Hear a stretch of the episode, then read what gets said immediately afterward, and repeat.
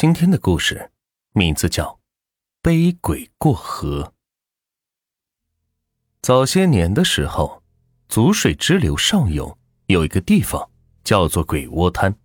鬼窝滩的两岸住了几十户人家，来去都要从鬼窝滩经过。这鬼窝滩里的水到底有多深，没有人测过。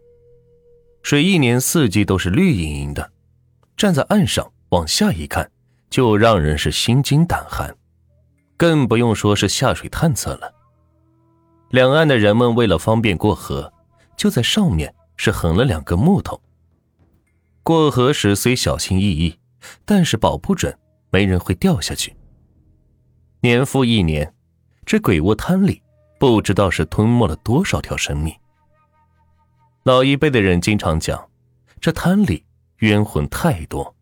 所以每年都要拉几个人下去做替身，水里的鬼魂才好去转世投胎。在离鬼窝滩不远的大柳树下，住着一个光棍，人称陈大胆。陈大胆是个喝醉了酒都敢在坟场睡觉打呼噜的主。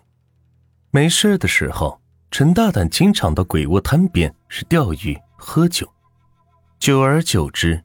他发现这鬼屋滩的水，在每天上午日上三竿和下午画眉鸟关山时，水位就会自动降低，随之就有许多的石墩露出水面。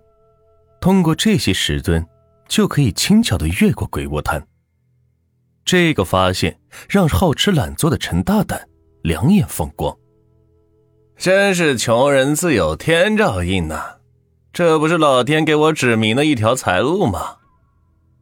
于是，他就在滩边的一块大石板上歪歪扭扭的写了几行字，大意是：为了使人们安全渡河，他陈大胆愿意在日上三竿和画眉鸟关山前背人过河，每人收取三文钱。渐渐的，一些年老的、胆小的妇女、小孩成了他的主顾。而且，从这以后，真的很少有人落水了。后来，他又趁着酒劲，在水位没有烧落之前，试探着凭感觉，踏着原来有石墩的地方走了几趟后，居然也找出了水位不退时的过河的路径。这更让他是心花怒放，他每天的酒钱随之也是多了起来。有一年，有两个从这里走出去。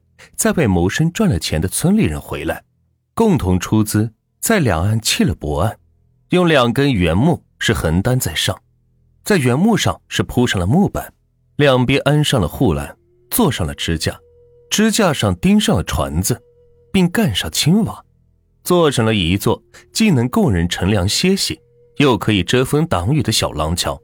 两岸的人们是奔走相告，拍手称善。在集上的小酒馆里，与老板娘鬼混了好几天后，才回来的陈大胆一见，眼当时就红了。这不是明摆着要断他的财路吗？他借着二两烧酒的劲，三下五除二扒了瓦，拆了桥，就着廊桥的材料，在滩边盖起了一座小棚屋，自己便在鬼窝滩边上是住了进去。众人是敢怒不敢言。拆了桥的陈大胆变得是更狠了，平时骂骂咧咧不说，随意的加价宰人更是家常便饭。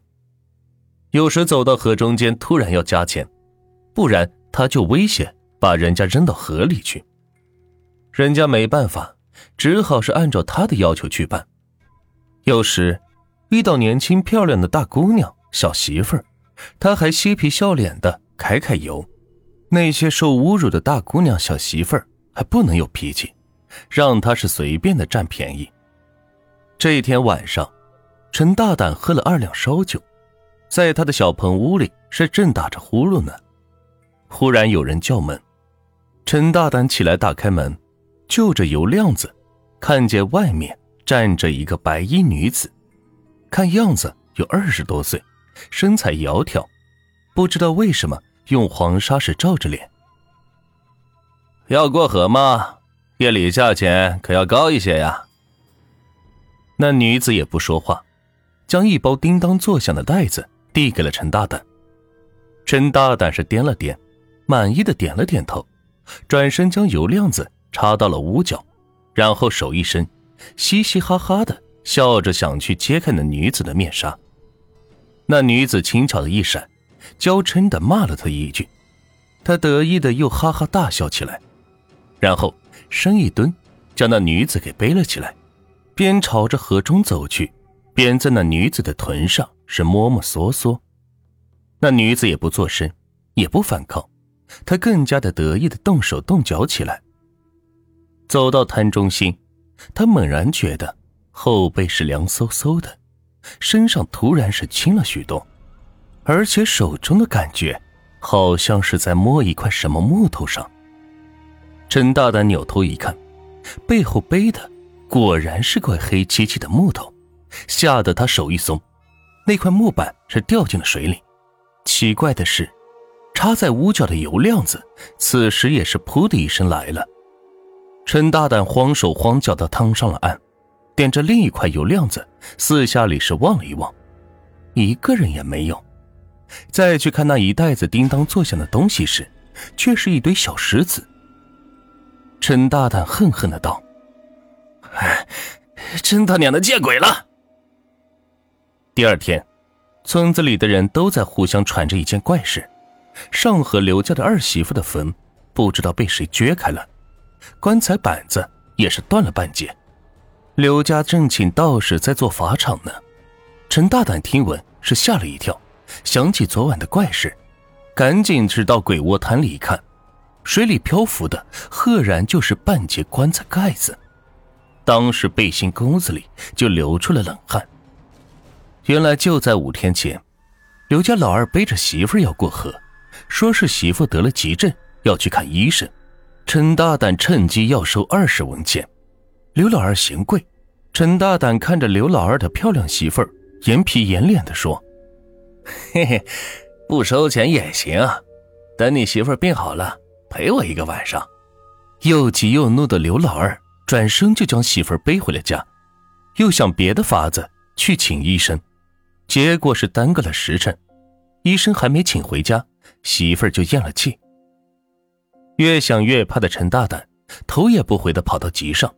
噩梦不断的在酒馆老板娘那里就病倒了。后来病情稍好，就赶快请人回来拆了小棚屋，重新修好了廊桥。说来也怪，这桥刚修好，陈大胆的病也是全好了，只是他再也不敢在鬼窝滩待了。